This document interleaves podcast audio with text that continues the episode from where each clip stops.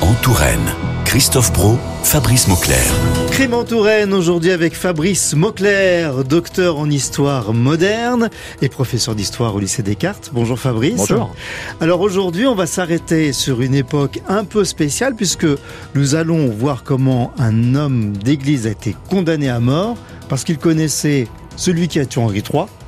Et tout se passe à Tours pour une bonne et simple raison, c'est que euh, bah, Tours est la capitale de la France à cette époque-là. On est le 23 février 1590.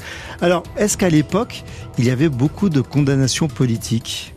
Alors on est effectivement dans une période très agitée pour l'histoire de France, on est en pleine guerre de religion, on est sur la fin des guerres de religion, mais effectivement, ça fait déjà une bonne cinquantaine d'années au moins que les procès politiques sont assez fréquents, assez réguliers, et en particulier à l'extrême fin de la guerre de religion, avec la montée en puissance de la Ligue, hein, qui est un véritable État dans l'État, il va y avoir effectivement pas mal de, règlements de compte, entre guillemets, en tout cas de procès politiques de ce genre-là. Procès politiques perdus d'avance hein, pour les accusés, pour, pour l'accusé dont on va parler aujourd'hui, effectivement, malheureusement, je pense que les, son cas a réglé avant même de commencer le procès.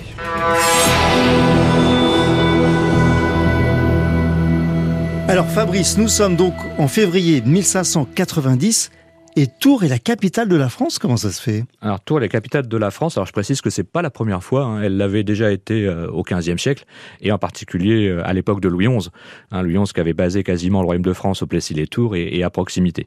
Mais effectivement, après un petit retour de la monarchie sur sur la région parisienne, euh, les rois de France se sont repliés sur la capitale tourangelle, une capitale qu'ils connaissaient bien hein, depuis au moins le, XVe siècle, je l'ai dit, et tout simplement parce que Paris n'était pas la ville ouverte pour le roi de France. Le roi de France n'avait pas réussi à, prendre la ville. Et surtout, euh, depuis un certain temps, on se méfiait de cette ville. Et c'est en fait Henri III hein, qui, en 1589, a décidé euh, de faire interdire la justice euh, à Paris et de replier toutes les cours souveraines, en particulier le Parlement de Paris, à Tours pour avoir une situation politique plus calme, entre guillemets, et mieux contrôler la situation. Et on sait pourquoi Tours précisément Ça aurait pu être Angers, Orléans? Alors, on sait que Tours est une ville très fidèle à la monarchie, hein, à, la, royauté à l'époque. Euh, et deuxième élément, c'est une ville que les rois de France fréquentent depuis longtemps. Hein, les fameux châteaux de la Loire ne sont pas là par hasard. Et depuis effectivement le XVe siècle, les rois de France avaient pris l'habitude euh, de, de, séjourner, voire même de s'installer euh, en Touraine. Donc à la fois une vieille habitude et puis aussi une facilité. Hein, politiquement, la ville de Tours était assez sûre et en tout cas du côté du roi, sans aucune, a priori, sans aucun danger. Et ça durait combien de temps? C'était de quelle époque à quelle époque? Alors là, on est sur une période de 5 ans, donc entre 1589 et 1594. Euh, donc 1589 avec Henri III, hein, c'est lui qui a décidé de replier euh, la capitale euh, à Tours. Euh, on le dira bientôt, il va être assassiné et son successeur, donc Henri IV, va euh, conserver être assassiné aussi. va être assassiné aussi, mais c'est une autre, C'était les Henri, ils n'avaient pas de chance. Ah oui, les deux Henri, les deux, les deux rois à l'époque euh, sont morts de la même manière. Et donc en 1594, euh, Henri III, Henri IV, pardon, donc va va faire revenir la capitale à Paris. Et d'ailleurs, c'est la fin pour Tours. Hein. Plus, plus, jamais entre guillemets, en tout cas autant de la monarchie, Tours ne sera véritablement la capitale du royaume. Et pourquoi ils sont repartis? On est bien en Touraine. Ils auraient eh bien, rester là, c'est simplement plus central que, Paris quand même. La France c'est Paris. Hein. Il y a quand même cette idée que Paris est une ville essentielle dans, le, dans le fonctionnement de la monarchie. Euh, Henri IV parvient à reprendre la ville hein, avec cette fameuse phrase Paris vaut bien une messe. Oui. Donc il va effectivement accepter de se convertir au, christianisme. Euh, il va reprendre la ville militairement et ensuite il va installer son, son pouvoir dans la capitale euh, jusqu'à la fin de son règne. Alors Tours, capitale importante à ce moment-là, est-ce que c'est une grande ville, Tours? Non, c'est pas la plus grande ville du royaume. Hein. C'est une ville de, taille euh, relativement moyenne, hein. mais c'est une ville euh, encore une fois très fidèle au roi, une ville euh, également avec une certaine forme d'élite. Hein. Il y a des élites importantes à Tours. il y a également un commerce important. La soie a été créée à Tours par Louis XI quelques années auparavant. Donc une ville moyenne mais respectable, ce que Bernard Chevalier, un historien tourangeau que certains connaissent peut-être, appelée une bonne ville.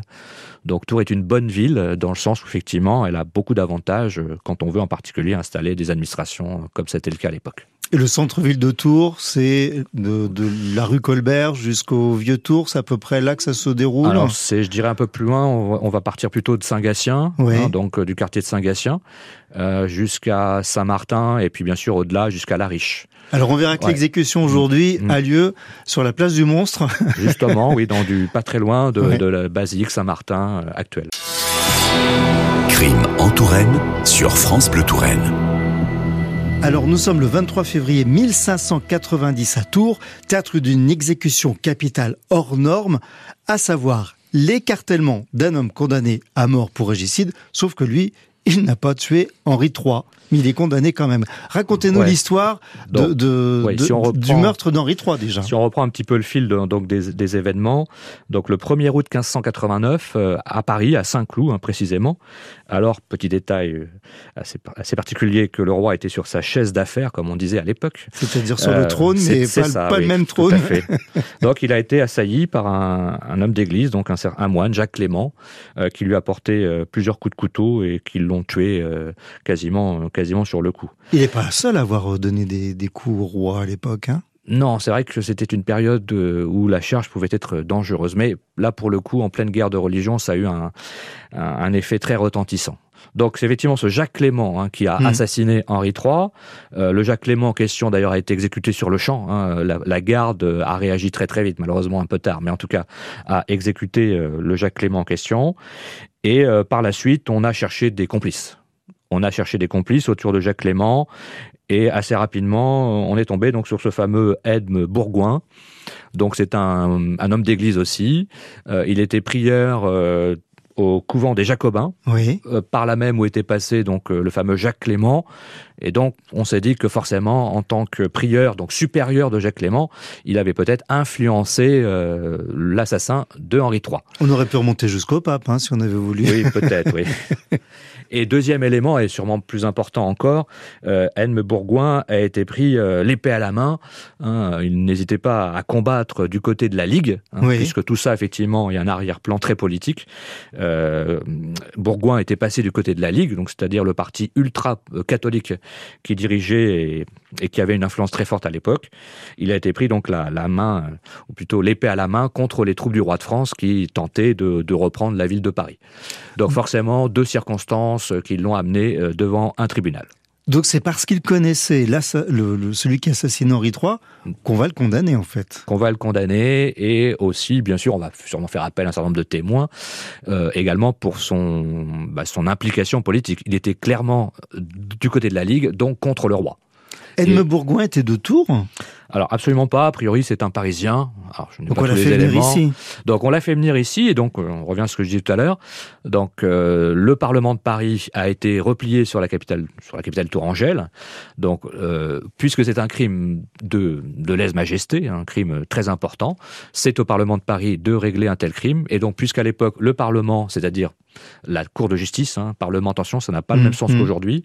Le Parlement, autrefois, c'est la Cour de justice, la principale Cour de justice. Comme la Cour de justice siège à Tours depuis 1589. Donc en 1589, c'est bien à Tours que le procès d'Aime de Bourgoin va avoir lieu.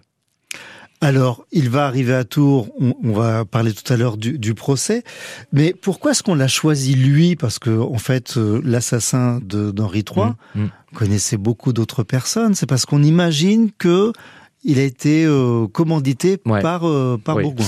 Alors, dans les affaires de, de régicide, et on a d'autres cas, hein, notamment le régicide contre Louis XV un peu plus tard, au XVIIIe siècle, euh, on imagine souvent que celui qui a tué ne peut pas avoir agi seul.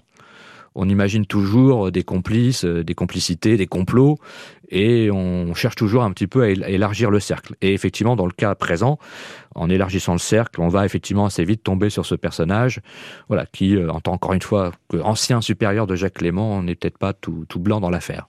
Mais on aurait pu effectivement sûrement en trouver d'autres. Et pour compléter euh, la réponse à la question, il faut savoir aussi qu'à l'époque, donc c'est donc Henri IV qui dirige le royaume, et il avait fait une sorte de promesse à la veuve d'Henri III euh, de punir la mort de son mari en trouvant le maximum de complices si c'était possible. Crime en Touraine. Christophe Bro, Fabrice Mauclair. On va condamner le père Bourgoin euh, à la peine capitale. Comment s'est passé le, jugement? Est-ce qu'on a des informations là-dessus? On a effectivement toutes les pièces du procès. Hein. On peut effectivement savoir euh, les reproches qu'on avait à faire à notre, à notre accusé, les réponses qui ont été faites. Euh, ce qui est certain pour la faire courte, c'est que malheureusement le cas du père Bourgoin était sûrement réglé avant même d'avoir commencé. Donc il va se défendre, hein, comme on le faisait à l'époque. Il n'y avait pas d'avocat? En sachant effectivement qu'il est absolument seul devant, son, devant ses juges puisqu'à l'époque, dans l'ancien droit pénal, dans le droit pénal de l'ancien régime, les accusés se défendent seuls. Il n'y a pas encore d'avocat. C'est seulement le cas pour les procès civils. Or là, il s'agit d'un crime politique et en plus d'un procès criminel et il n'est pas question d'avoir pour lui un, un, avocat. Donc il va devoir se défendre tout seul. Alors je pense qu'il a quand même quelques armes. Mmh. Hein, c'est un lettré, quelqu'un qui connaît bien la, la, parole. Donc il va se défendre, mais il aura beau nier, il aura beau euh, se défendre par tous les moyens possibles. Je pense qu'effectivement son cas était assez, assez vite réglé, en tout cas réglé un peu d'avance. Ouais. Alors là, on n'attendait pas pour l'exécution, ça se fait dès le lendemain. Oui, tout à fait. Alors, on est dans un cas, encore une fois, extrême, hein, donc il n'y a pas d'appel, hein, puisque là c'est un crime de lèse-majesté. En, en, temps, en temps normal, tout condamné à mort a droit à un appel. Mais là, comme c'est un procès un peu particulier, effectivement, il va être exécuté. Donc la sentence est proclamée le, le 22 février 1590 et la sentence va être exécutée dès le lendemain. Alors je vais d'ailleurs citer le, les termes exacts oui. de la sentence.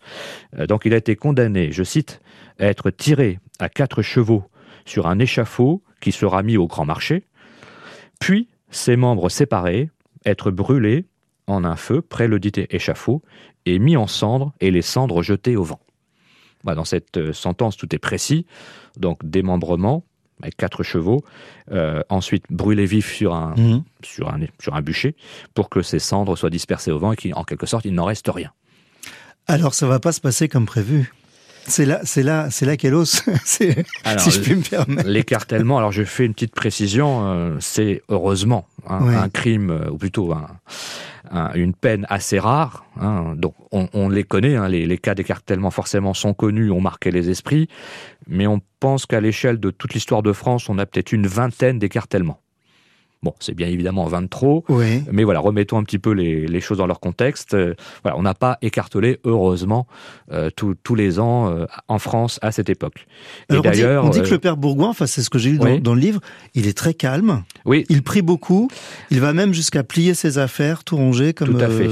Alors. Il faut peut-être se méfier, on n'a pas beaucoup de, oui. de, de, de comptes rendus de cette exécution, mais il faut savoir que la plupart des comptes rendus ont été faits pour, par des gens qui étaient pour lui, de son côté, et qu'on essayé d'en faire un martyr. D'accord. Donc un martyr de, de, la cause, de la Ligue, et, et une manière aussi d'attaquer euh, le traitement qu'on lui, a, qu'on lui a réservé. Mais effectivement, on, on pense, on pense qu'il a, voilà, qu'il a affronté sa peine euh, avec dignité, euh, en homme de Dieu. Hein, il va prier mm -hmm. jusqu'au bout euh, et euh, sans s'agiter a priori et sans être révolté contre la sentence qu'il va, qu'il va subir. Oui. Alors sans rentrer dans les détails, euh, écartelé avec quatre chevaux, ça va pas se passer facilement Alors c'est pas effectivement un acte très simple, c'est pas une peine très simple. Et il y a d'autres cas, notamment encore une fois en 1757, l'écartellement du, fam du fameux Damien. Hein, oui. euh, ça va pas se passer aussi euh, simplement que prévu.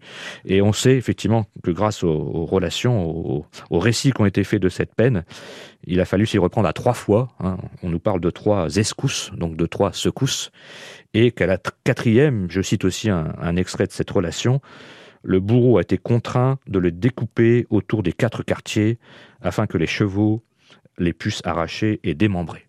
Donc voilà, donc il a fallu. C'est violent quand même. Hein. C'est violent, c'est abominable. Hein. C'est voilà, c'est l'horreur absolue. Et on rappelle que c'est en public. Alors c'est fait en, en sorte qu'il y ait du monde pour voir l'exécution. Tout à fait. C'est un, on est c'est en public, on est le vendredi, donc il n'est pas impossible que ce jour-là, il y ait eu un marché sur la place euh, du Grand marché. marché. Alors, on a attendu bien sûr que le marché se termine, et on fait en sorte effectivement que ça soit vu par le plus grand nombre, femmes, enfants, euh, tout âge confondu, et, et tout niveau social également. Crime en Touraine sur France Bleu Touraine.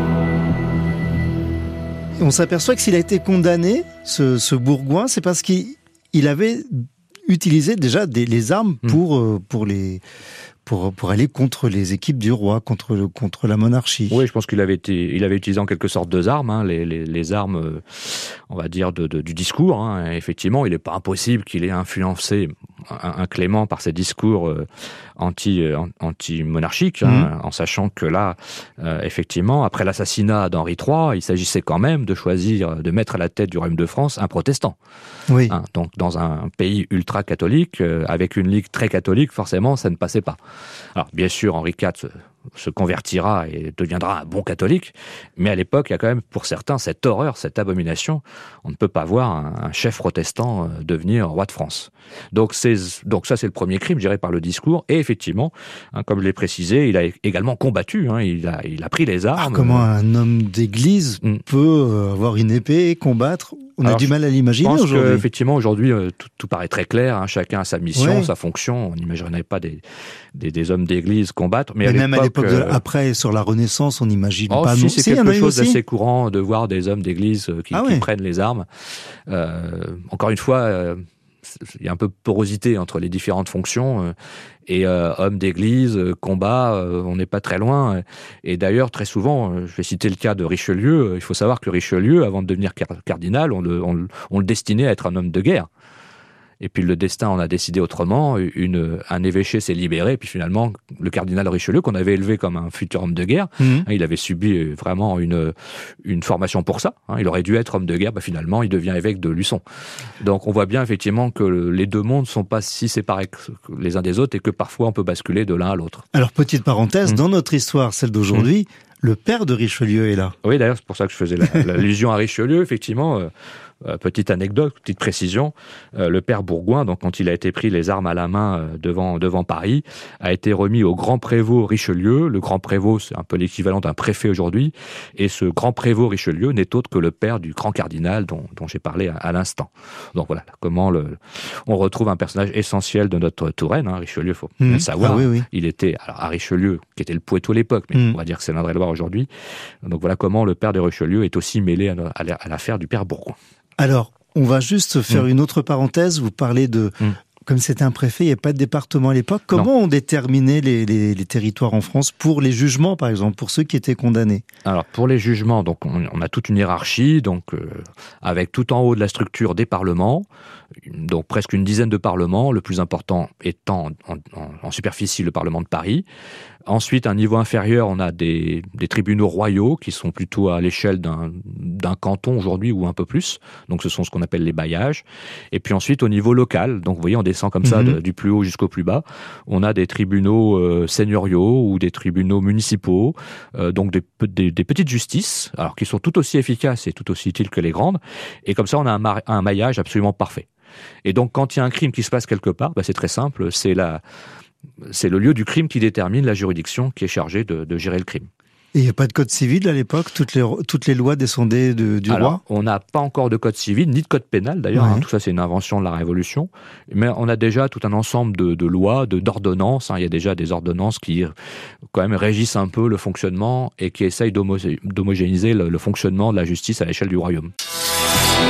Crime en Touraine. Christophe Bro, Fabrice Mauclerc et pourquoi ça se passe là et pas la place euh, Foire-le-Roi Effectivement, ça s'est passé aussi là-bas, les On pense que jusqu'au Moyen Âge, euh, la place Foire-le-Roi est le lieu principal des exécutions. Euh, parce que à l'époque, on va dire que la, ville est plutôt centrée sur Saint-Gatien, hein, peut-être la partie forte de la ville est là. Et à partir de, oui, du 15e, 16e siècle, la ville va un peu basculer. C'est Saint-Martin qui va un peu prendre le dessus sur la, sur la capitale tourangelle.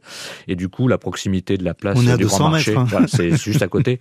Et on voit bien effectivement ce basculement entre Foire-le-Roi et euh, le Grand Marché, qu'il y a aussi un basculement, une influence politique. Saint-Gatien a été un petit peu dépassé par Saint-Martin euh, à l'époque. Est-ce qu'on peut imaginer que les lieux à l'époque ressemblaient à ceux que nous connaissons aujourd'hui, la place Plumereau, la place du ouais, Je pense que la place du Grand Marché, euh, les différentes maisons autour de la place devaient être à peu près dressées de la même manière. C'est pas un quartier, je crois, qui a trop souffert des, bombardements, non. Euh, pas autant que d'autres. Donc je pense que oui, quand on est place du Grand Marché aujourd'hui, on ne doit pas être très loin de l'ambiance euh, qui était celle de ce, de ce mois de février 1590. Oui. Alors, puisqu'on a encore mm. un peu de temps devant nous, j'ai une autre question à vous mm. poser. Il n'y avait pas la radio, il n'y avait pas la presse, on ne mm. savait pas lire comment est-ce qu'on savait, surtout que là le jugement a eu lieu la veille, comment est-ce qu'on pouvait savoir mm. en tant que Tourangeau mm. mm. qu'il fallait assister à l'exécution de cette personne sur la place du Grand Marché? De l'affichage, hein, c'est évident que... les gens ne savaient pas beaucoup lire Oui, mais il y a quand même la possibilité euh, de, se faire lire, entre guillemets. Il y a toujours quelqu'un qui peut lire aux autres. Et on, est vraiment à l'époque dans la transmission. Hein. La transmission orale se fait aussi par la lecture. Et puis bien évidemment le bouche à oreille. Hein. Je pense que la tenue de ce procès était tellement retentissant qu'on savait qu'il y avait ce procès et que du coup on s'attendait à ce qu'il y ait euh, une, peine prononcée assez, assez, de manière assez automatique. Donc je pense que déjà on s'attendait à ce que la peine soit prononcée et que de bouche à oreille, euh, oui, l'information a, pu circuler, a pu circuler. Henri IV a assisté à l'exécution, je, ne sais pas. pas l'information. Euh, a priori non, en général le, roi se, voilà, se, se, retirait un peu et laissait ses officiers de justice. Il n'y a pas de raison a priori que le roi soit présent. Encore une fois, il faut que les officiers de la justice soient là. Il y avait des représentants du Parlement qui étaient présents, mais le roi n'a pas nécessité d'être présent à un tel, un tel spectacle, entre guillemets. Et où vivait Henri IV et la cour à cette époque-là? On, Alors, on le sait. on sait pas trop, mais je pense qu'il utilisait différents bâtiments euh, dans le centre de ville de Tours. Il a dû utiliser l'hôtel de ville de Tours, par exemple, à certaines époques. Qui n'est pas celui que nous connaissons. Non, qui était d'ailleurs un tout petit hôtel de ville qui était de, une petite rue qui mène à la, à la place Plumereau. Et puis je pense qu'il utilisait encore le roi à l'époque, le Plessis des Tours, hein, qui est quand même le, grand château à l'époque euh, en Touraine, plus que le, château en tant que tel qu'on connaît aujourd'hui. Mm. Et Henri IV qui finira lui aussi. Et euh, finalement, voilà, petite ironie de l'histoire, euh, Henri IV qui a pris le pouvoir grâce, entre guillemets, à l'assassinat de, de, Henri III, et lui-même sera euh, assassiné en 1610 par Ravaillac. Et ce même Ravaillac sera lui aussi écartelé, euh, écartelé à Paris, dans des conditions encore plus abominables d'ailleurs que celles qu'on avait réservées au père Bourgoin, puisqu'on a ajouté d'autres supplices à l'écartèlement. Mais ça, c'est une autre histoire. Merci beaucoup Fabrice Merci Merci. On se retrouve prochainement pour un autre crime en Touraine. Au revoir.